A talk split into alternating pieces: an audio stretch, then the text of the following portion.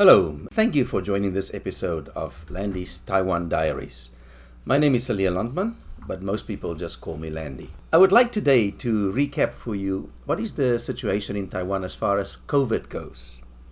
Let me put it this way for those of you who don't live in Taiwan, you probably will not know exactly because each country had their own struggles when the COVID virus came and how they coped with it, right? Uh, but in Taiwan, what happened in Taiwan is we never uh, had a big problem last year. When the virus emerged in China, it was actually brought over by a tourist from China, and uh, very quickly it was contained. I think the most cases we had in a day was like between 30 and 40. And very quickly those cases came down because some uh, rules came into, into play, and the government closed the borders completely. And very quickly, the because of these restrictions and the rules, the virus was very much contained, and almost the whole of last year since maybe April. There were virtually no domestic cases in Taiwan.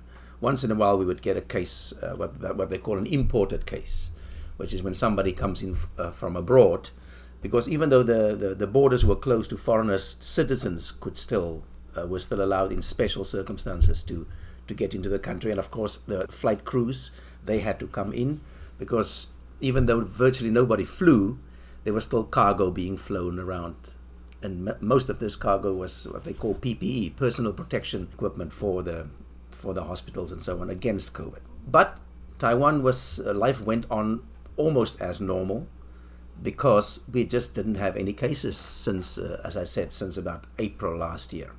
Then somehow in May this year there was a, another little outbreak. Now I say a little outbreak because compared to other countries, it was not much. It uh, shot up. I think uh, for a few days we had around 500 cases a day. Now, people in Europe or in Africa might laugh at a number of 500, but here it was a big deal because you can imagine if you've lived for almost a whole year with zero cases and suddenly you had 500 cases, people would get um, quite nervous. So, immediately when this new little outbreak in the middle of May came about, restrictions came back and there was not i wouldn't say it was a lockdown but many places people couldn't go. And uh, since may until now about uh, the last uh, let's see may june july august about the last three months or so taiwan has fought back nicely and the virus is pretty much under control again with only single digit uh, infections a day. And when i talk about infections domestically transmitted infections uh, at the border they still catch people and everybody who comes into the country has to do a 14 day quarantine period. They can't do it at home anymore, it's very strict. They must go to a designated government place, which is often a, a what we call a quarantine hotel, and there they must stay for 14 days. And those, and those people still uh, get tested and they get tested positively. But uh, domestically, there's not much for the last few weeks, there not many infections going on. So, very much under control because of, of the these restrictions and also the people's willingness to, to obey these restrictions. Now, Taiwan people by nature, they are very cautious people and they don't want to get sick and they don't want to die.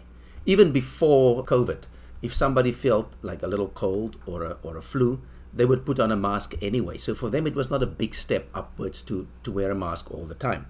I do feel, though, that if I have to give my opinion about the, how the COVID crisis was handled in the world in general and in Taiwan in particular, I would use two words. The one word is overreaction, and the second word is, is common sense or a lack of it.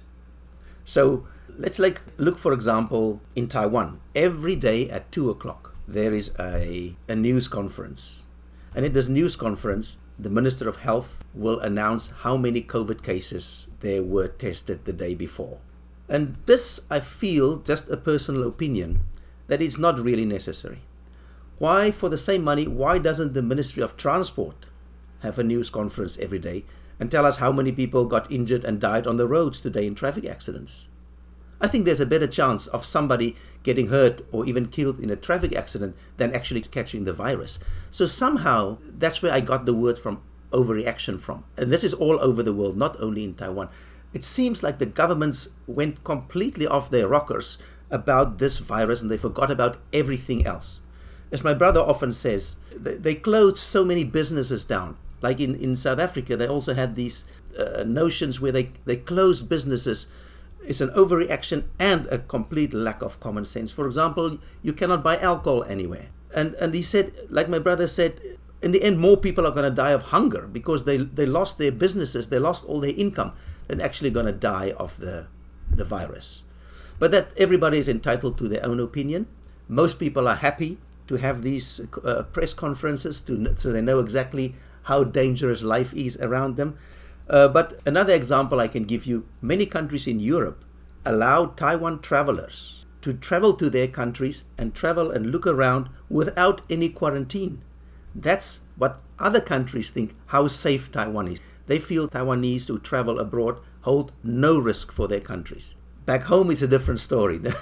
I often see on the on the metro young people, and we know young people don't get very sick, but I see young people wearing two masks and a plastic visor. And I, I think in that respect, the government has, has uh, should have told the people that it's when you get COVID, it's not the end of the world. Even if you are over 60 and you don't have underlying health issues, your chances of survival is over 99%. Unfortunately, this message doesn't always get out and people are really cautious, but so be it. You know, that is the, that is the, the, the, the culture, and because of that, the virus pretty much under control in Taiwan. Now, let's look at vaccinations.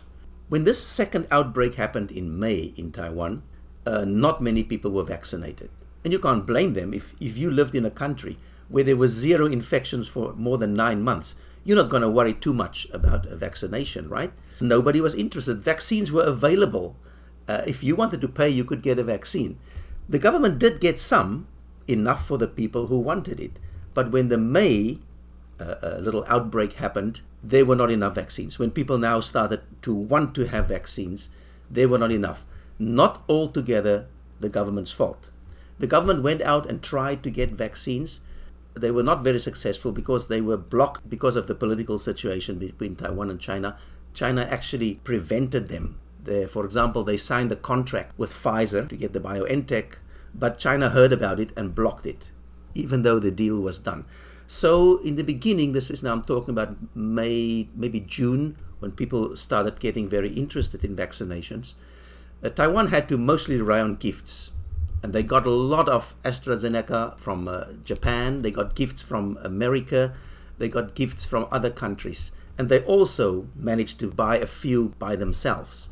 Then they found out that it's actually easier if the government itself doesn't negotiate these deals. So some business leaders, private business leaders, went out on their own with the government's blessing and they negotiated huge deals with vaccines. But as of now, Taiwan doesn't really have enough vaccines. And um, in a month or so, that should change because like the, the people can actually only choose at the moment between AZ and Moderna, which is not that easy to get. And in the last few weeks, Taiwan has also managed to put their own vaccine on the market called Medigen. And uh, some people are not too happy about this. For example, the official opposition, they're actually suing the company making Medigen because they said the company never went through the third trial period. They only did the first two trials, and then the government gave them emergency permission to, to market their vaccine. But I know many people who have had the Medigen vaccine, the first shot, including our producer, and there was no problem. So uh, it seems that it's working well, and that should help the, the shortage that Taiwan has to uh, to get enough uh, vaccines for everybody. But Taiwan, as usual, extremely organized. If I look at a country, for example, like South Africa, my country, they have as many vaccines as they want, but the, the percentage of people who are actually vaccinated, that's not that high. Taiwan has limited, but they've already passed the 40% mark in only two and a half months. They managed to vaccinate over 40% of the population, and it will only get faster as more uh, vaccines come into the country. And um, just today, the Minister of Health said, or actually yesterday, he said that when we get to 60%, then some of the restrictions that's still in place might be lifted. So many people are looking forward to that. Although we, we live a fairly normal life, you can't exactly do everything you want at the moment. There are still some restrictions. So that is the situation at the moment um, because of these private business leaders and even religious leaders who made deals abroad, a lot of vaccines will come into the country in uh, the month of September, and hopefully then everybody will have a, a vaccine of their choice and the 40% will go up even further. But we are very spoiled because, except for the little outbreak we've had in the last few months, here in Taiwan, we've lived very safely and very comfortably since the virus came here from China in, I believe it was like February of last year. So there's a lot to be grateful for. So, for those of you who are not in Taiwan, that's basically the situation that we are faced with here at the moment. Much better than most other countries, I believe. If you just look at the numbers of infections every day, some countries have, like the other day, I spoke to my friend in England, and they on that that day they had 16,000 infections, and on that same day, Taiwan had one, I believe. And they go, "Whoa, that is really nice." I said, "Yes, but." Uh, it's still front page news because there was one, because uh, people are so uh, so used to having zero. But we'll see what happens in the next few months. We can give you an update in a few weeks if things change to keep you up to date, especially if you are if you're not here and you are interested what is happening here in Taiwan. So that brings us to the end of this episode. I hope you enjoyed it, and until next week, then all the best and goodbye.